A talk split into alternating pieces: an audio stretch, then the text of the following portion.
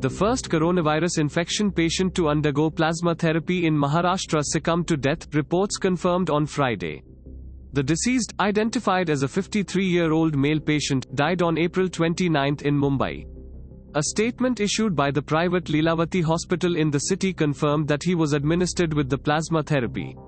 The demise comes amid speculations that the plasma therapy may play a crucial role in bringing down the mortality rate due to coronavirus infection.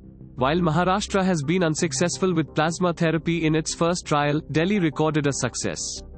Thanks for listening to the latest news Suno. Be sure to visit latestnewsuno.com to join the conversation, access the show notes, and discover our fantastic bonus content. Subscribe to our podcast on Spotify, iTunes or Google Podcast. अब news सुनो बस 60 second में